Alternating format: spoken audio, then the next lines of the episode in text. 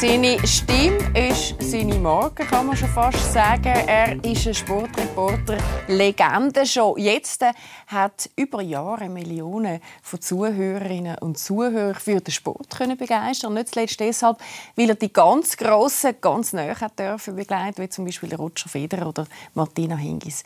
Mit 65 hat er immer gesagt, ist Schluss. Das hat er auch durchgezogen, wie so vieles in seinem Leben. Heute ist er da, der Bernhard Börnischer.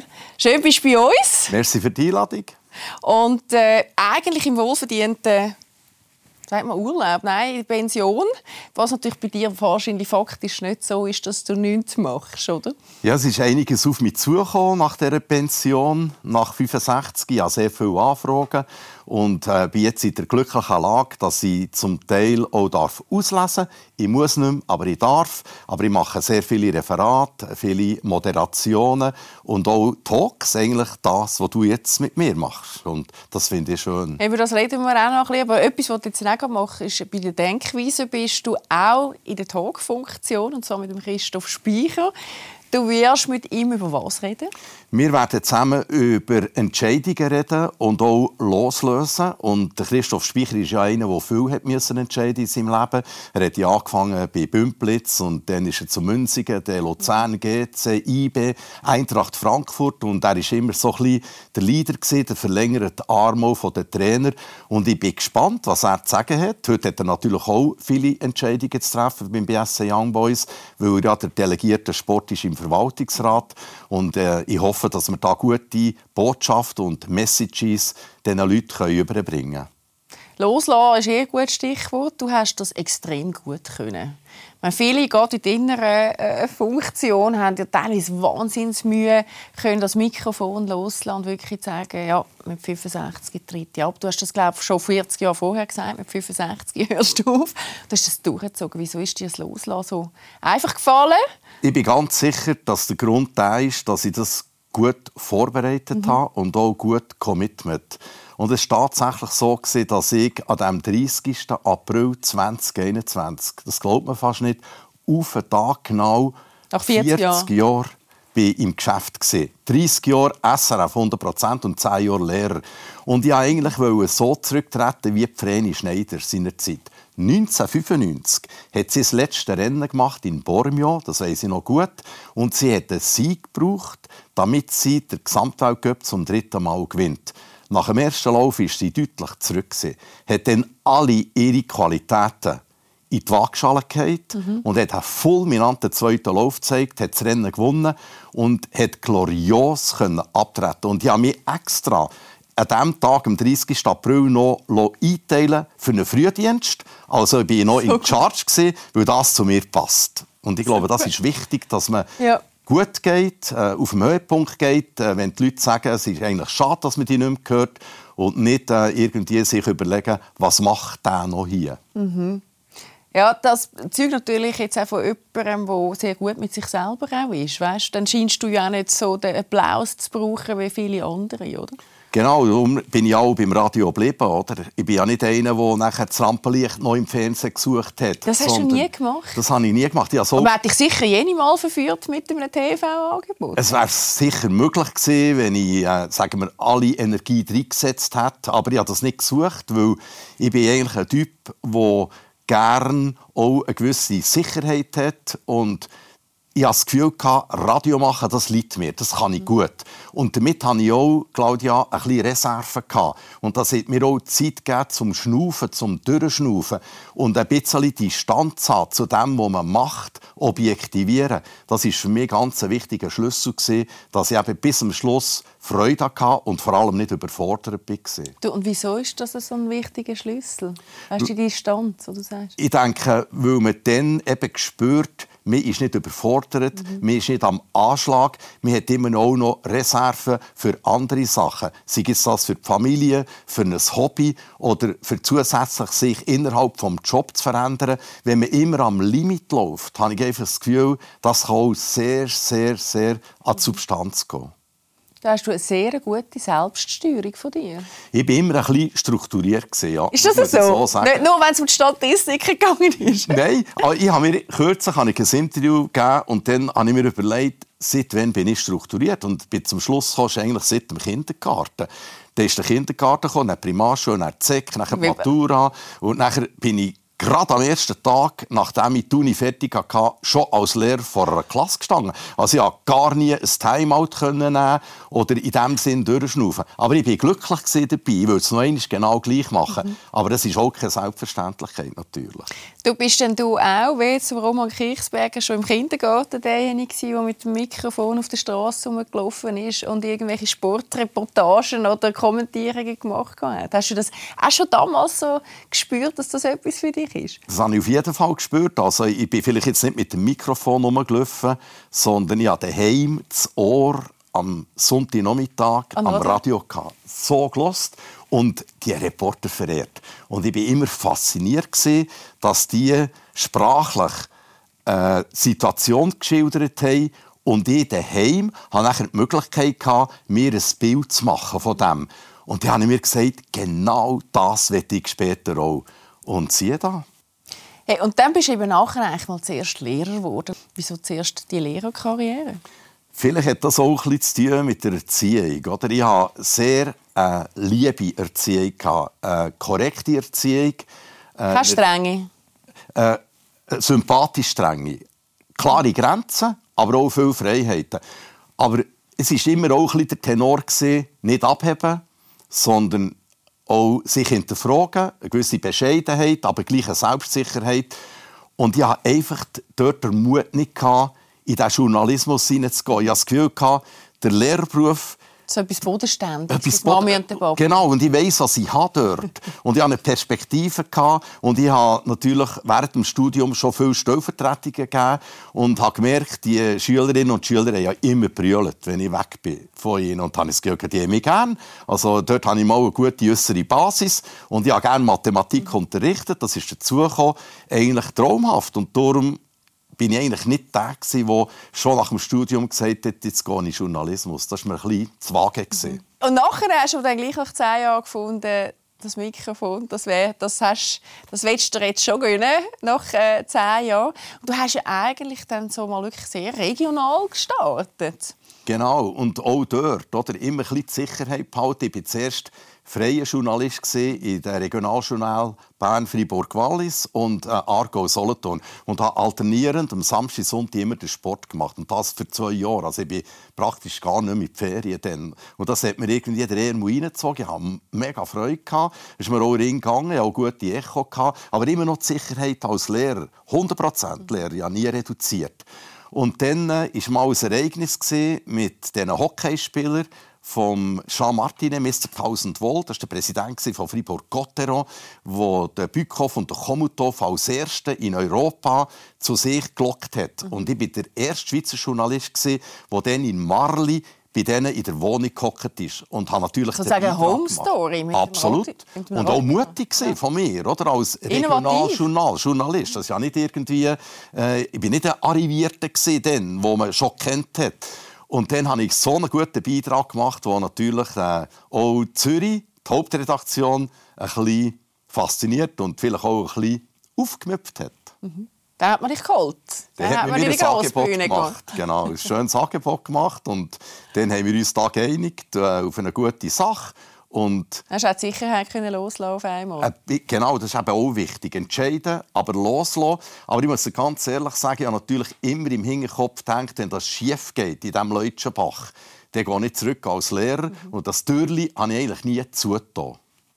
Sehr gut, das gibt einem ein gutes Selbstbewusstsein. Oder? Du hast eigentlich total frei können, dich äh, am Mikrofon ausleben. Das hat mir ein extremes Selbstvertrauen gegeben. Ich habe zum Beispiel sehr lange gebraucht, bis ich die sogenannte Mikrofonangst verloren habe. Die hast ja, du gehabt? Die habe ich extrem Echt jetzt? Das hätte ich jetzt nicht gedacht. Ja, das ist für mich selber ganz überraschend Claudia, muss ich ehrlich sagen.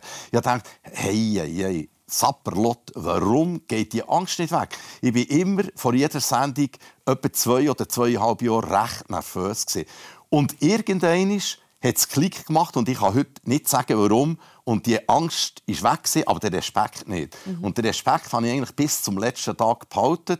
Und das ist auch gut so, finde. Und man hört ja schon, was dich ausmacht. Ich habe auch Moderation gesagt, deine Stimme ist natürlich ein unglaubliches Werkzeug. Und komm, wir schauen mal schnell in die Highlights von Bernie. Da können wir gerade mal einen richtigen Guss dafür über, wie sich das Ganze tönt. Der Feder ist natürlich bis aufs Ganze gefordert. Er möchte unbedingt seinen 8 Titel holen hier am Heimturnier bei den Sissindors Basel. Ah, Hedi, alles Gute heute. Kommt gut. Bilderbuchwetter, das kann man sagen, Kaiserwetter. Also wir sollten die Kulissen sehen, jetzt eine Eigermönch Jungfrau. Alles gut, Rainer. Schön, ja, danke, alles tipptopp. Und jetzt rein ins Ziel, dort wo man das Rennen noch einmal gewinnen kann, aber auch verlieren, wo die Beine übersäuert sind. Der Beat Feu zieht jetzt mit dem Zielsprung und er ist im Ziel mit der ersten Richtzeit von 2 Minuten und 26,5 Sekunden. Hey, Roger, Gratulation. Roger Federer, zwei Messi gespielt. Man kann sagen, ihr seid drinnen jetzt 2018 in diesem Turnier zu Wimbledon. Ich probiere so lange zu spielen, aber ich kann es leider nicht mit dem Bernischen verankern, die ganze Situation.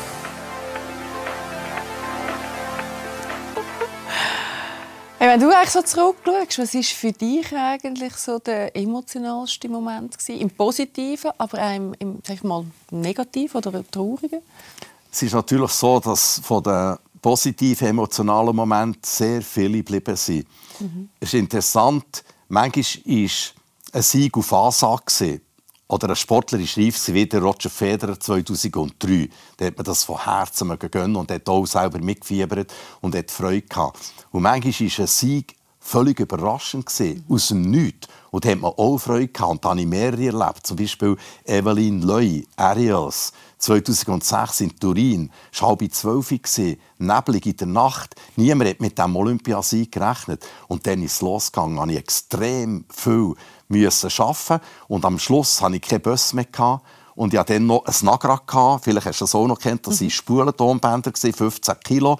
Kein Bus mehr. Und dann bin ich einfach gelaufen, gelaufen und gelaufen. Das war 80 Kilometer weg von Turin. Und bin auf einem Heustock bei einem Bauer übernachten. Und er am Morgen kam, hat er gesagt, was ist eigentlich mit euch los? Was ist alles in der Angst gehabt, dass das jetzt über mich denkt. Aber ich hatte keine andere Variante mehr. Und eben so ein Erlebnis die gehen nie mehr weg. Und ich habe mich so gefreut für die Evelyn Leuden. Aber das ist schön, ja, die also vorher gedacht, als ich es gesehen habe, oder? Du hast das Feuer, du gehst, das ist ja ein Teil von dem, was dich auch ausgemacht hat, und Millionen von Zuhörern so gerne haben, dass du so echt, so authentisch dich eben auch als Reporter äh, einerseits diese Wertschätzung immer auf die Sportler hast, aber du bist mitgegangen. Du hast mir die über das ja eigentlich die Bilder geschenkt, die ich vielleicht in dem Moment auch nicht gesehen habe. Ich glaube, das war auch ein Glück von mir, dass ich die Qualität hatte, sogenannten guten Approach. Also, mhm. ich bin schon als kleiner Bub bin ich relativ locker auf die Leute zugegangen und hatte Freude an diesen Kontakt. Und das haben natürlich auch die Sportlerinnen und Sportler gemerkt. Und wenn jemand so auf die Leute zugeht, strahlt er vielleicht auch Vertrauen aus. Es ist natürlich wichtig, dass ich kompetent bin immer. Dass ich sehr viel geschafft während der letzten 30 Jahre. Du hast immer alles auswendig können, und ich gehört. viel, viel in Kopf biegen auch. Ohne Kärtchen nicht? Ohne Kärtchen. Du hast jetzt vielleicht gesehen, auch bei diesen Einspielungen, das geht nicht. Wenn du plötzlich musst abschauen musst, dann verlierst du die Emotionalität, mhm. du verlierst auch die Distanz zu dem, was du sagst. Und ich habe manchmal sehr schöne Komplimente bekommen, die haben mich eigentlich am meisten gefreut, von Leuten, die gesagt haben, Herr Scher, wir haben nichts am Hut mit dem Sport. Aber wenn ihr geredet habt, dann habe ich hergelassen. Und das hat mich immer sehr gefreut, das Kompliment. Und eben, du hast es angesprochen, du hast einen unglaublich guten Zugang zu den Sportlern gehabt und immer eine gute Nase, oder? Martina Hingis, einen Rutscher, hast du von Anfang weg, wo noch niemand daran geglaubt hat, hast du einfach schon gesehen, das sind eben auch die Talente, oder? Und bist ja dann schon sehr, sehr nah an ihnen dran gewesen. Was hat dich jetzt am meisten beeindruckt an Roger Feder und Martina Hingis? Mich hat beeindruckt an beiden, das ist eine Parallele, extrem talentiert, beide viel geschafft das wird manchmal ein bisschen unterschätzt, hart trainiert. Beide sehr kommunikativ und beide sehr gut erzogen. Also anständig, freundlich, respektvoll. Und dass man auf diesem Level, wenn man so ein globaler Sportler ist, wie es Martina Hingis war, die ist 207 Wochen die Welt Nummer 1, das vergisst man ein bisschen. Und der Roger, der äh, alles gewonnen hat, was man gewinnen kann, dass die so bodenständig, korrekt, anständig, respektvoll geblieben sind und mir immer das Gefühl gegeben, sie wollen gute Antworten geben, damit ich einen guten Bericht machen kann. Das hat mich bei diesen Global Stars extrem, extrem beeindruckt. Mhm. Du hast auch mal gesagt, der Roger ist auch einer, der eben auch Fragen stellt, der nicht nur, der einmal eine Gegenfrage stellt, oder? Und der Roger Federer hat auch Interesse an dem, was ich gemacht habe. Also, wir haben vorhin gesehen, das Interview, das ich gemacht habe, das ist tatsächlich das Räumchen Übrigens immer ausgestattet mit den Wimbledon-Farben Weiß, Lila und Grün. Und in diesem Räumchen habe ich 30 Jahre alle Interviews gemacht mit dem Roger in Wimbledon. So ein kleiner, kleiner Räumchen. Ganz kleines. Und ich habe immer geschaut, dass der Stuhl schön bereit ist. Weil man muss sich vorstellen, 40 Minuten vorher ist er auf der grossen Bühne im Mekka vom Tennis vor Millionen von Leuten und spielt und verwertet den Matchball und kommt nachher zu mir, schaut mich an und ist bei mir. Und das Beeindruckende ist eben gesehen, dass er mir zu spüren hat dass er gute Antworten geben will, damit es einen guten Bericht gibt. Und darum habe ich manchmal auch ein kleines Vorgespräch gemacht und habe ihm gesagt, was jetzt der Sinn und der Zweck vom heutigen Beitrag ist geht zum Beispiel, heute geht es um die Familie, um die Kinder.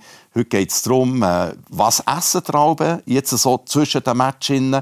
Einfach die verschiedenen Themen. Und er hat immer mitgemacht. Und das hat mich schwer beeindruckt. Das ist nicht selbstverständlich. Absolut nicht. Komm, wir hören mal schnell, was er zu dir sagt. Das ist nämlich auch ganz herzig, finde ich. Wahrscheinlich einer meiner Favoriten von den Journalisten, was geht auf der Tour. Ähm, er ist auch sehr gut befreundet eigentlich mit meinen Eltern. Ähm, und ist immer sehr respektvoll umgegangen äh, mit mir und mit meinem ganzen Umfeld, auch was manchmal ähm, schwierige Sachen zu besprechen gegeben hat. Was mich vor allem fasziniert, er hat nie irgendwelche Zettel dabei oder irgendetwas. Er weiß eigentlich alles aus dem, aus dem Kopf aus einfach. Äh, also er hat ein brutales Sportgedächtnis, weil es ist ja nicht nur im Skisport, es ist ja auch im Tennis oder sonst irgendwo, äh, wo sich er genial auskennt. Du, also der Roger Federer, du kennst die Eltern auch gut? Ja, sehr guter Draht zu den Eltern, zu Linette und zum Robby. Und äh, ich würde sagen, die sind absolut auch einer der grossen Schlüssel vom Erfolg von Roger. Die sind sehr offen, sehr kommunikativ, aber dezidiert, äh, haben auch Grenzen gesetzt, aber auch viel Freiheit gegeben. Und Linette hat immer gesagt mir, weisst, ich habe immer den Trainer gesagt, don't change the character das habe ich auch mitgenommen in unserer Erziehung. Wir sollen die Kinder so sein, wie sie sind, aber wir sollen gleich auch Grenzen setzen und reden mit ihnen und Probleme ansprechen. Ja, die Beeindruck auch als äh, Vater in dem Fall von Jonas, äh, dass du das auch so gemacht hast mit Jonas. Jonas spielt ja Tennis. Auch kein Zufall, nehme ich an. Und zwar auch richtig gut. Es ist so, dass ich mit ihm angefangen habe, äh, in Spanien, jeweils in den Ferien. Und dann haben wir noch über einen halben Platz gespielt und so mit äh, Filzbau. Und dann haben wir plötzlich gemerkt, dass er Freude hat am Tennis. Aber ich bin natürlich äh, realistisch gesehen, weil ich ja gewusst, dass es heisst, in der grossen, weiten Welt richtig Geld zu verdienen mit dem Tennis. Und dann hat er aber angefangen Turnier spielen und dann sind wir eigentlich zusammengekocht und dann hat mir gesagt, er möchte gerne Schweizer Meister werden, U18.